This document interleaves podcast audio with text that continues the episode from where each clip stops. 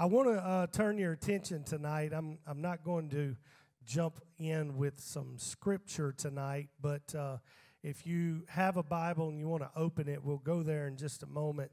Um, I'm going to try to do a little breakdown tonight of the 15th chapter uh, of the book of Luke.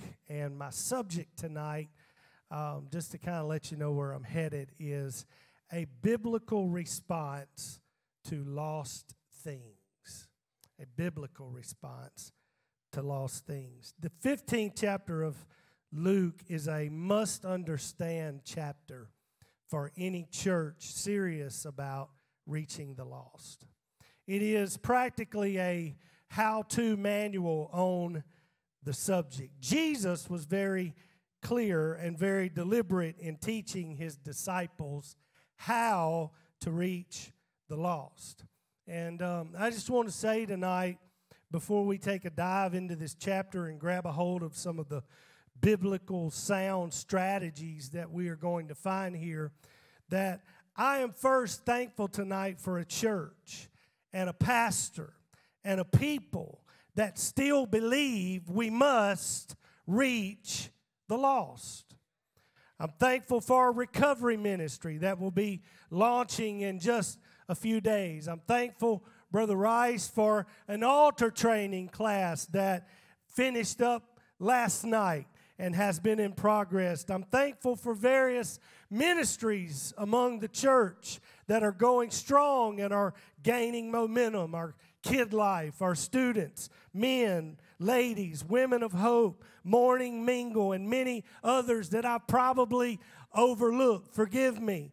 And Pastor and I have sat down and we have discussed and are formulating a plan to very soon relaunch our small group ministries. And I'm thankful tonight for life and I'm thankful tonight for activity and for vision because in an era or a time when we are so close to the return of our Lord Jesus, so many are so far from his mission that they don't even resemble the early church that was birthed in the book of Acts.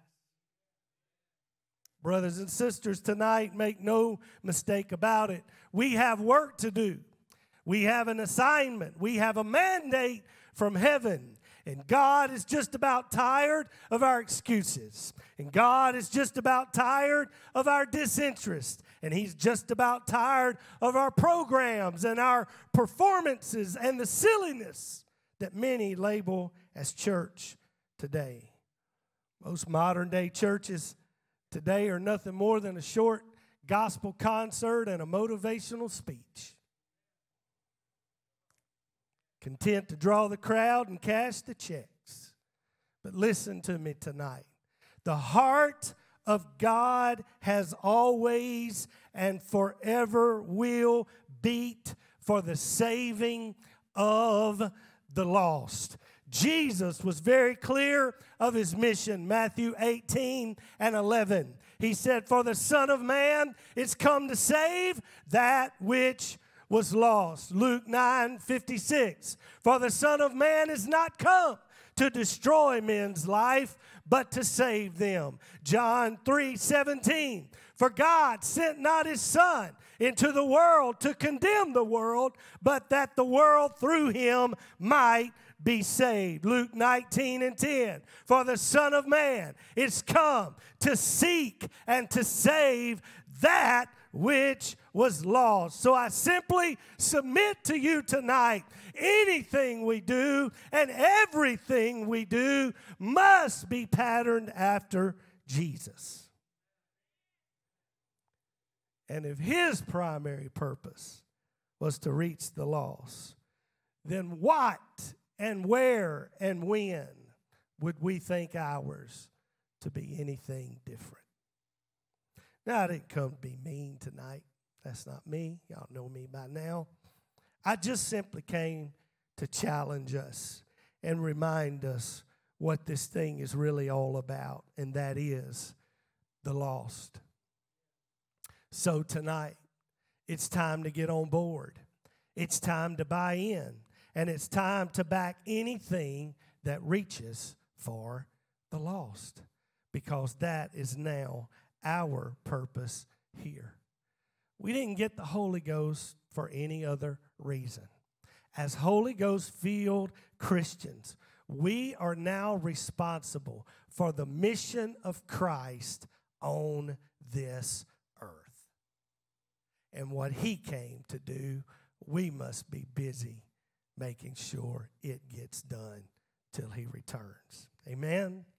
Now, the beauty of that is before he left, he gave a master class on how to deal with the lost. Jesus, in all of his wisdom and in all of his foreknowledge, knew that this was too vital of a task to leave to the imagination of man. He did not want us to get it wrong. He did not want us to fail. He did not want us to flounder around without direction. So one afternoon, he just started preaching. And they brought him over for supper. And it was a house full of Pharisees. And lo and behold, it just so happened to be on the Sabbath. Now, I'm going to be good and keep teaching tonight, but I could sure haul off and preach right there for just a few minutes. Because if the only time you sit down to dine with Jesus is in the house on the Sabbath, you might be a Pharisee. And we said, Amen. Luke said, chapter 14, verse 1, you can check me out when you get time. Luke said, they brought him there to watch him. God help us today that our church never becomes a performance hall where we pay for a meal and a show and leave pounding our chest about our time with the Master. Come on, somebody. And that is just what they would have done. But an outsider messed it all up. Luke said he was sitting right in front of Jesus and he had something called the dropsy. And I could go into all that could mean and uh, give you a deep lesson on the dropsy tonight, but I'll spare you that and just tell you that this is what you need to know. Dropsy on the outside just looks like swelling. So here's a man that's sitting in front of Jesus at a table, and they see some visible swelling. It's an outward visible sign that something is wrong with him. Not super alarming, just a little bit of swelling on the outside. But don't be fooled because what Jesus knew was on the inside, dropsy is the result of congestive heart failure. So Jesus is sitting around a table with a bunch of self righteous Bible thumpers willing to ignore the outward signs of an inward issue with a man that could drop dead at any moment. Just tell us some stories, Jesus. Just break that bread again and show us how that thing keeps multiplying. That's such a cool trick. Just keep on hanging with us and laugh with us and pat us on the back so we can leave here and feel good about our time together. But Jesus messed up their plan program and he challenged them with a question. And Luke records what he actually asked. But with your permission tonight, I'm going to tell you what he really asked. While the times were rolling and food was there and the table was set and all was joy and the conversations was going on, Jesus shut it all down with this question May I do a work for him?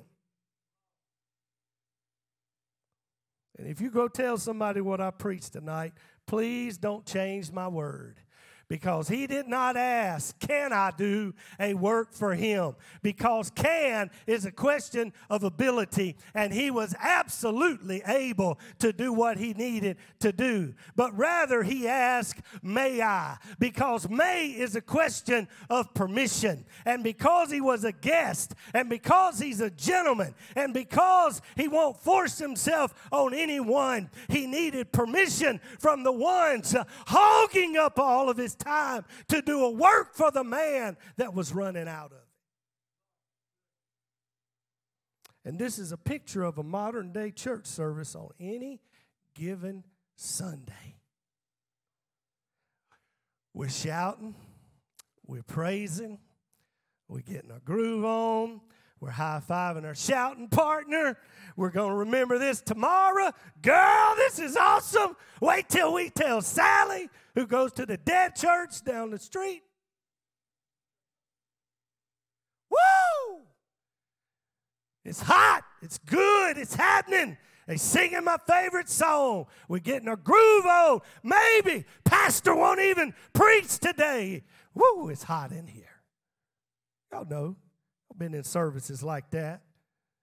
We high five and talking about what kind of church we having, and man, this is good, and oh, everybody needs to be a part of that. And then somewhere down the aisle comes someone that's not part of us uh, that might be there for the first time, and they walk down the aisle slowly, and tears are streaming down their face, uh, and their posture is one of defeat, uh, and their clothes uh, aren't necessarily church clothes, uh, and they don't know our protocols, uh, and and they don't know our rituals uh, and they don't know what to do like we know what to do. Uh, and they have interrupted our Sunday with Jesus, uh, with their need and with their problem and with their issue. And Jesus has to stop us and say, May I do a work for them?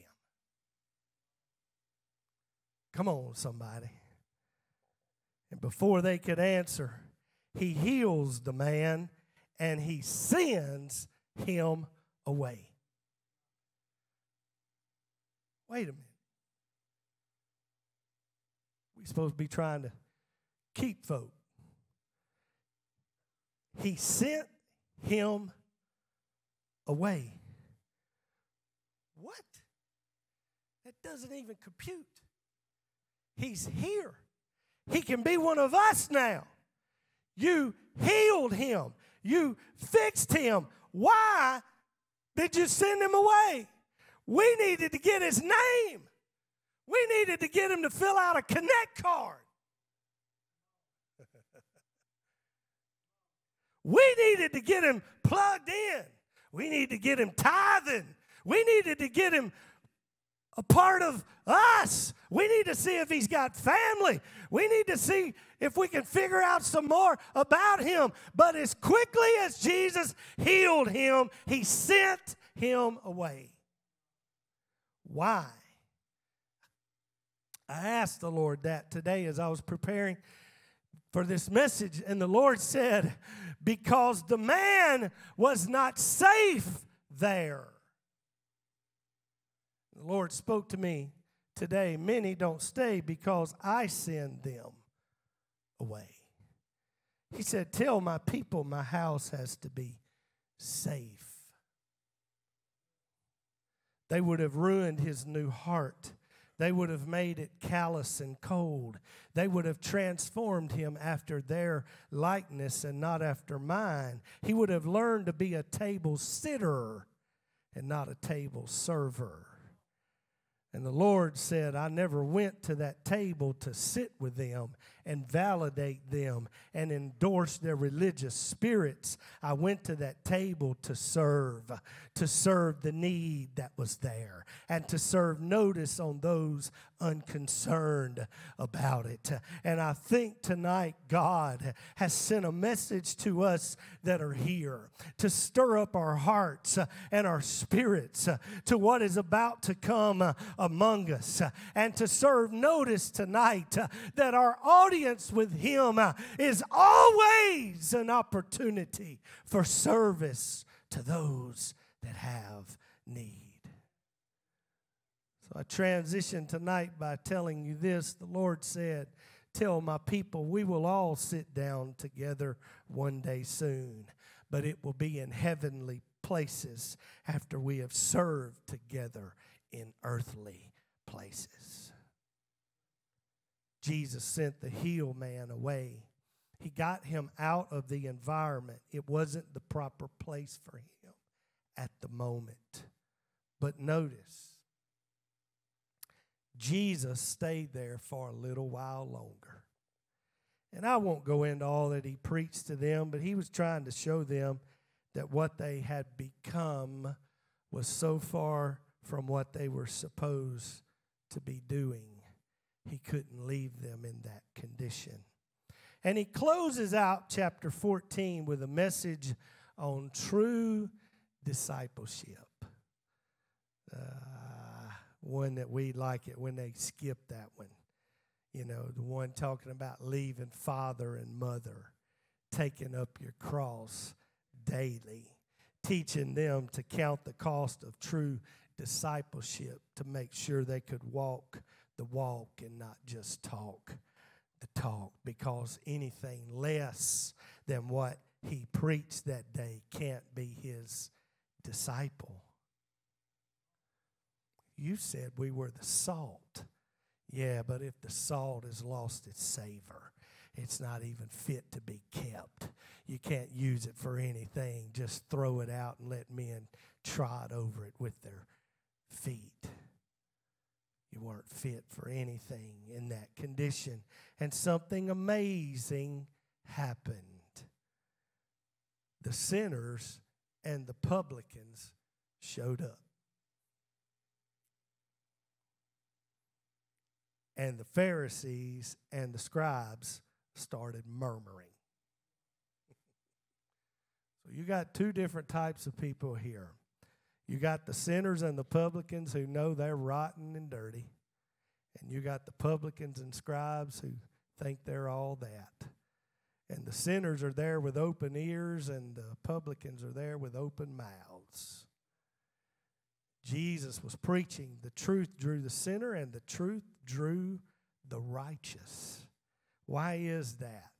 Because preached truth is the way that the Spirit draws men to him. And ye shall know the truth, John 8 32, and the truth shall make you free. John 16 13, but when he, the Spirit of truth, comes, he will guide you into all truth. He will not speak on his own. He will speak only what he hears, and he will tell you what is yet to come. Truth preaching will still draw a crowd.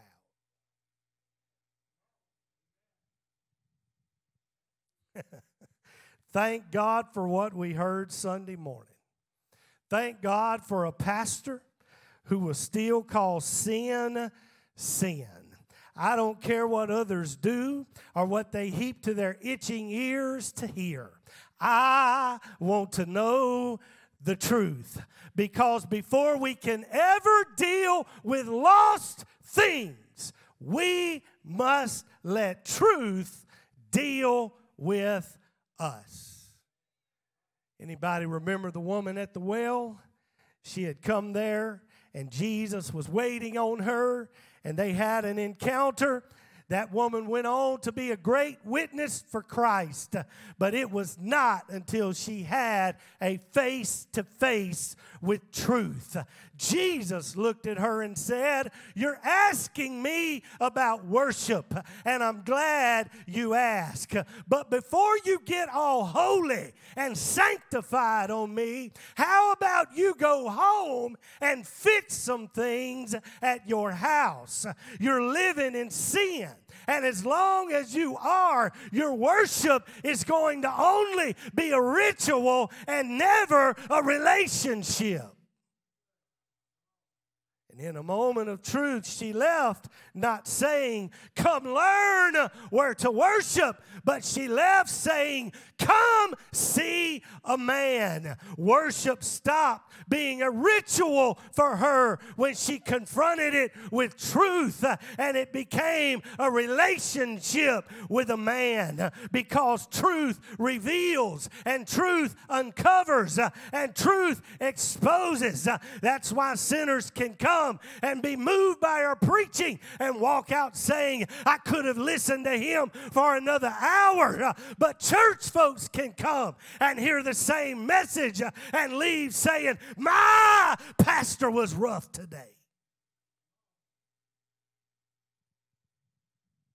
You're offended by truth preaching, it's time to find an altar.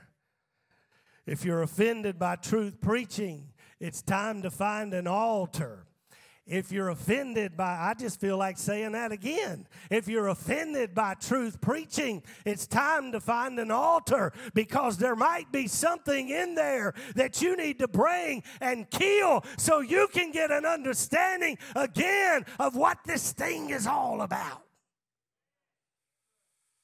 So here we are at the beginning of chapter 15. Jesus has been preaching truth, and he is just getting warmed up. Sinners are clamoring to hear. The religious are talking trash, and Jesus preaches still. One is about to be even happier, and the other is about to be even angrier. Amen. Isn't that amazing? The paradox of a church service. Some can leave so blessed and think it's the greatest thing they ever heard, and some leave so offended they never come back. You know how I tell if I'm around somebody that's like Jesus? I got a I got a surefire way, and I'll tell you tonight. I am to tell you tonight. I listen to how they talk about the lost. Had a lady one time, lost her husband tragically. Came in and wanted to buy a church van in his honor. A desperately needed van at the time as our bus route at the church was exploding. It was picking up dirty little children, children that walked out of trailers that you wouldn't even let your dog walk into, children whose parents didn't even know they were leaving because they were still high on meth and crack that they had just smoked. Children that smell bad, children with runny noses, children with soiled pants, children that we had to feed every time we brought them to church because between us and school, it was the only place they ate.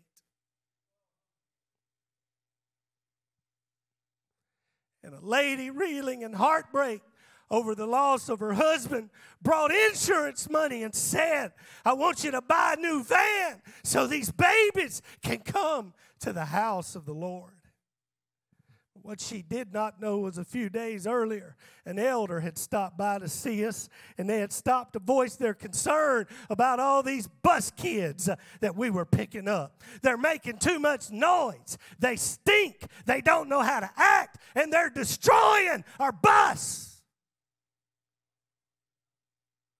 Who do you think is like Jesus in this example? I'm sorry. I don't celebrate the homosexual that's going to hell in that lifestyle. I weep over it every day. I don't want to put an X on them like some self righteous folks uh, would do uh, and mark them off. But I want to put a cross uh, before them and preach to them Jesus and give them hope. I don't think the drug user is the problem today. I think it's the drug. Free from the vice. Let's see what they can be. Jesus said, While I have you all here, let me teach you about the lost.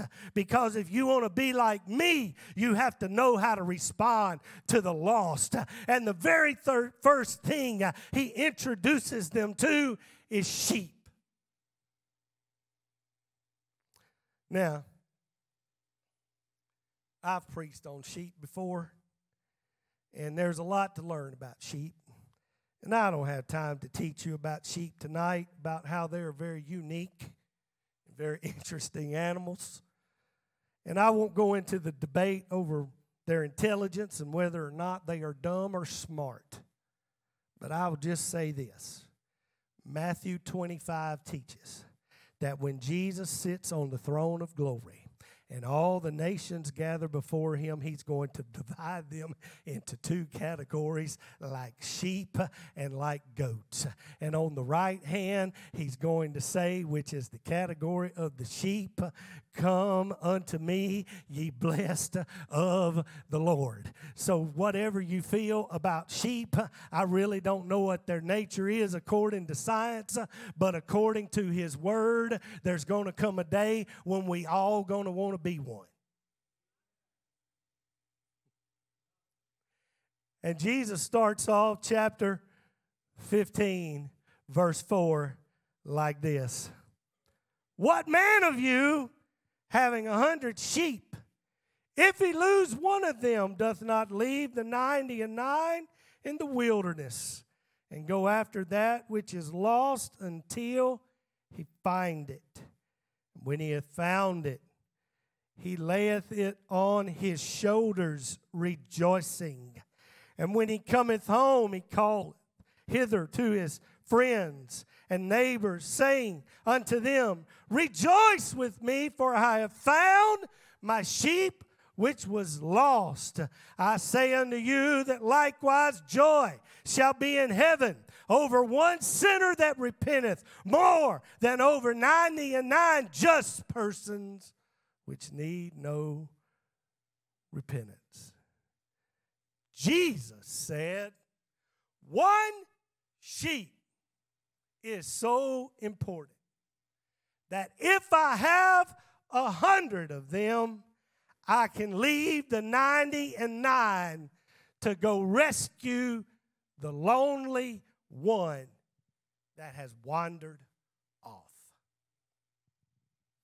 Not only will I go after it, but I will stay until I find it. And when I find it, I'm not going to chastise it.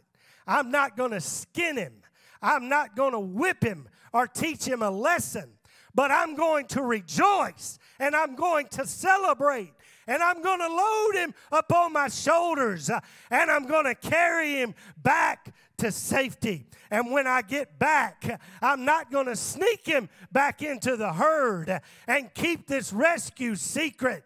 No, when I get back with the one that was lost, I'm going to throw a party and I'm going to celebrate with others. I'm going to show off the sheep and let everybody know he is home and he is safe. To some, this seems like too much. this seems like a big deal to go to this extreme over just one lost sheep. But when you view this as an illustration or a parable, and you examine it through a spiritual lens, you will find a great principle and a great teaching on how we deal with this type of lost thing. In this parable, Jesus used a street, a sheep, to illustrate something lost because of ignorance. And things lost through ignorance get the most radical and aggressive recovery program of any that we're going to examine tonight. The lost sheep is the picture of the lost soul away from God and not even aware that it is lost. Jesus is teaching us when you deal with the lost soul of man, there is no price too great. There is no search too long. There is no effort too much to give in order to recover it. He said, Leave the safe ones. They'll be okay for a little while. The church ain't going to fall apart while we start a recovery ministry. The 90 and 9 are still going to know what to do. They know where to go. You've trained them, you've taught them. They will be just fine. In fact, when you get back and you throw a party for the one you have just recovered, they're going to think the party is for them. but you hear me, Jesus is preaching. You must not let the lost one go. He doesn't know what they know. He doesn't have the loving shepherd that they have. He's just wandering around. He's lost. He's anxious. He's scared. He's trying to figure things out on his own. He didn't know he should have walked. He shouldn't have walked into those thorn bushes. He didn't know that that plant was poisonous.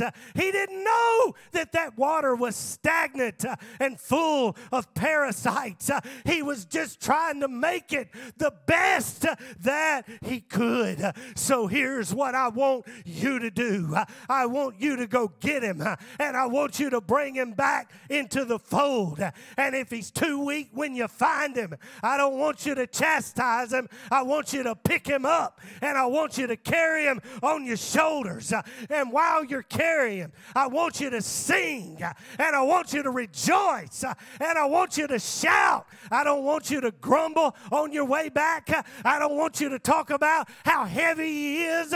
I don't want you to talk about what this is going to cost me. I don't want you to talk about anything negative. But while you've got him on your shoulders uh, and you're bringing him back to safety, I want him to hear the songs of praise. I want him to recognize that you are happy that he has been found and you are taking him to where he belongs.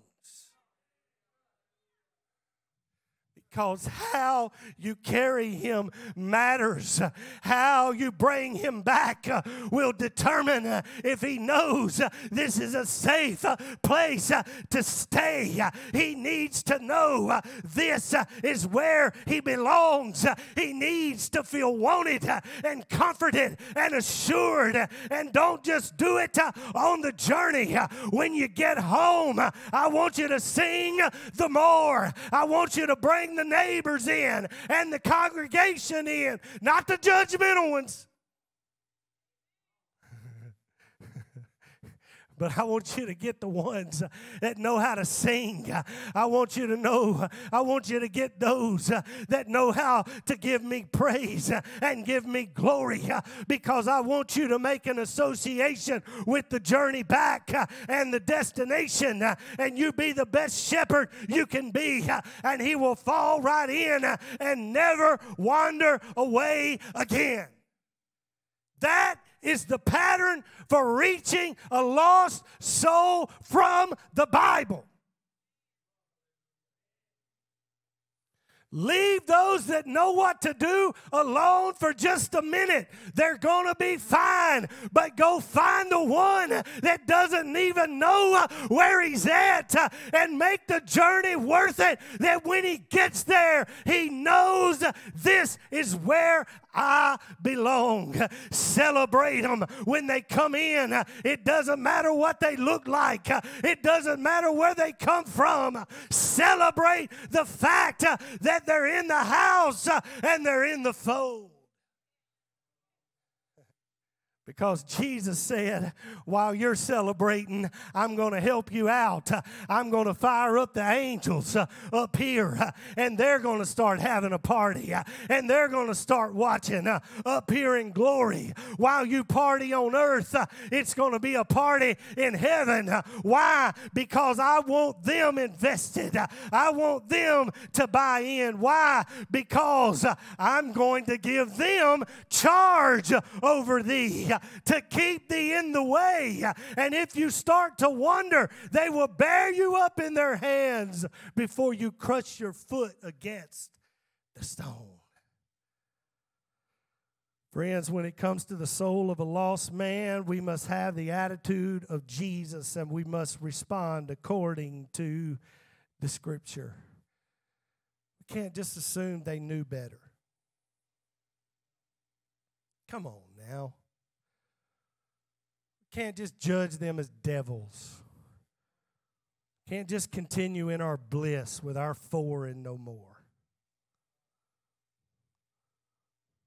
we must go after that which is lost and labor till we have one to bring back home. That's a biblical response to the lost soul of man. That sheep was lost in ignorance, it didn't even know it was lost. It was only until it was found and recognized the safety of the fold that it realized this is where I should be. You ever seen someone come into the church and say, Man, I never in a million years dreamed I would be here? I thought you folks were crazy. Y'all scare me sometimes. But I remember when I was almost dead. I remember when I drank from that water and I was just about to be gone. That hand that reached down put me on his shoulders. I remember the songs of Zion as it brought me into this place. And then I remembered all the celebration and all of the joy and now I've got everything I have need of. Even when I think about doing something, something slaps me in my head and said, Are you crazy? What would you ever go back to? What would you ever return to? That's a biblical response to the lost soul of man. And Jesus taught that in the company of sinners and publicans. The next thing we come to in Luke chapter 15 was the lost coin. It falls into a category all its own. The lost sheep was lost through ignorance. He wandered away, was not in the house, was not in the fold, never had been, just lost. But the coin never left the house but it was otherwise just as lost. See, the coin represents things that get lost through neglect. It's my understanding tonight through study that the true value of this coin was only attained if it was kept intact with the other nine. In other words, it was a 10 coin set that had great value together, but depreciated significantly if it was ever separated or broken apart. Man, I could preach right there. I'll just stay nice and stay on track and stay with time tonight. Some commentaries will tell you that it was the woman's dowry and was her hope for the right husband and the right life and the key to her future. But somehow she has lost one of the coins. Maybe she had them out looking at them and daydreaming, and through neglect or mishandling, one fell and rolled out of sight, and now to be feared, lost, and the rest deeply impacted. The lost coin represents tonight lost ministries, lost words, lost callings, lost anointings, lost talent, lost giftings. Things lost through neglect. They aren't totally gone, just hidden. They're in the house, they're just misplaced. We don't have to leave to find this coin. We don't have to spend any nights away.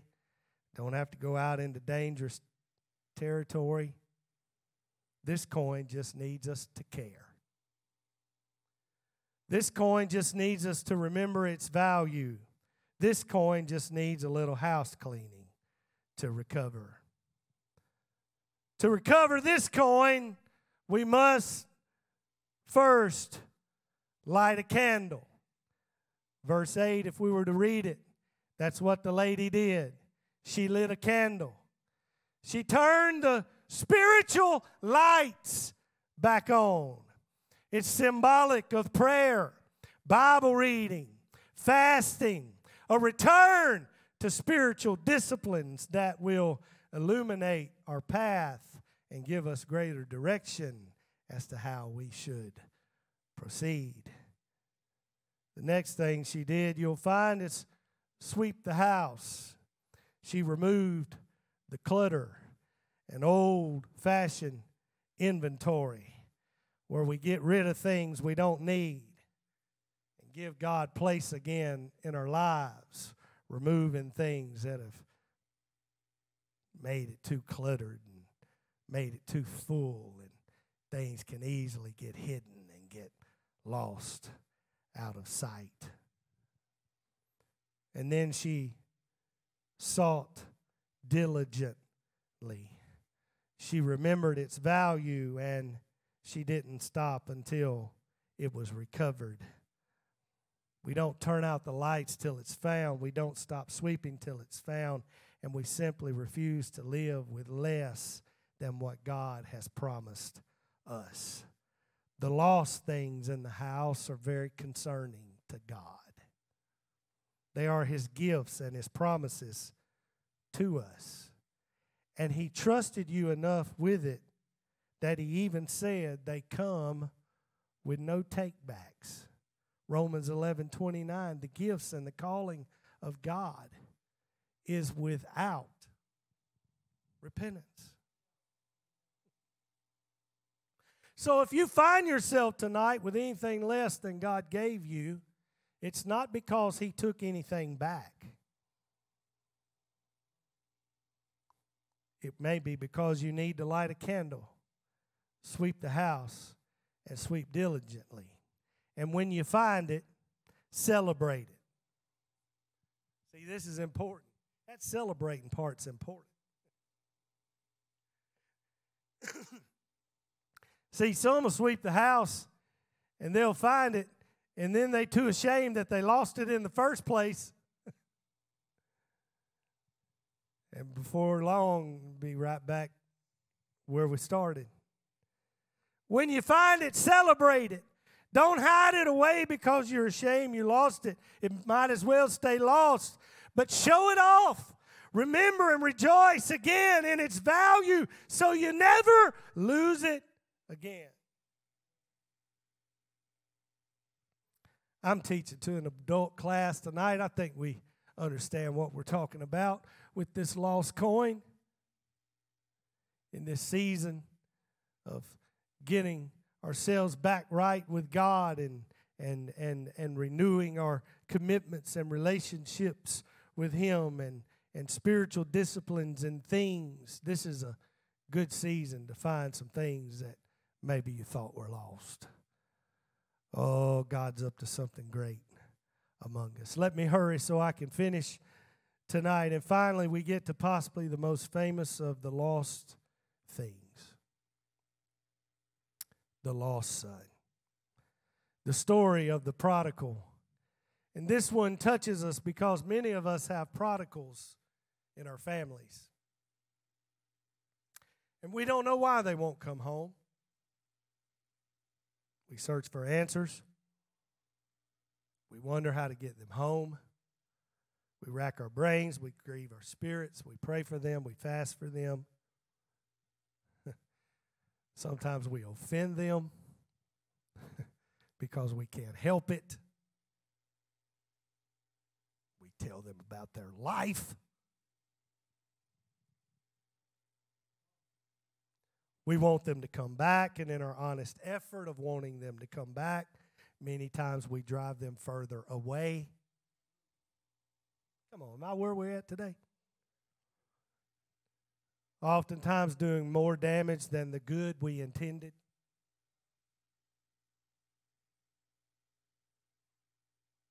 But Jesus left a biblical example of how to recover the prodigal.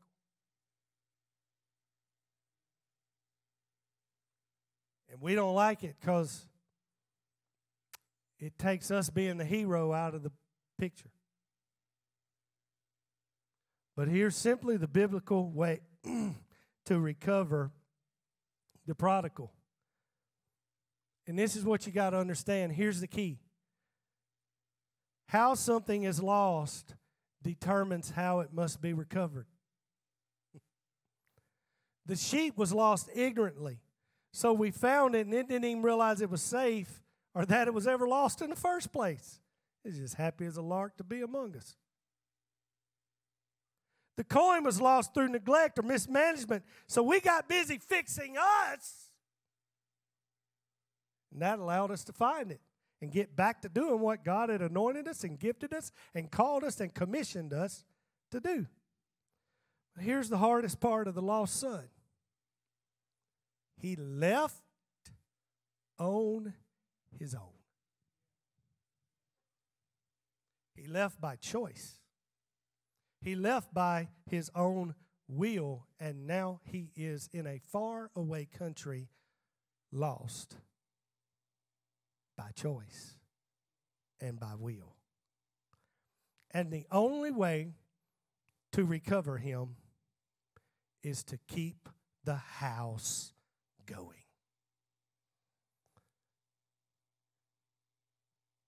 To recover the lost son, the house must carry out business as usual till he realizes what he left.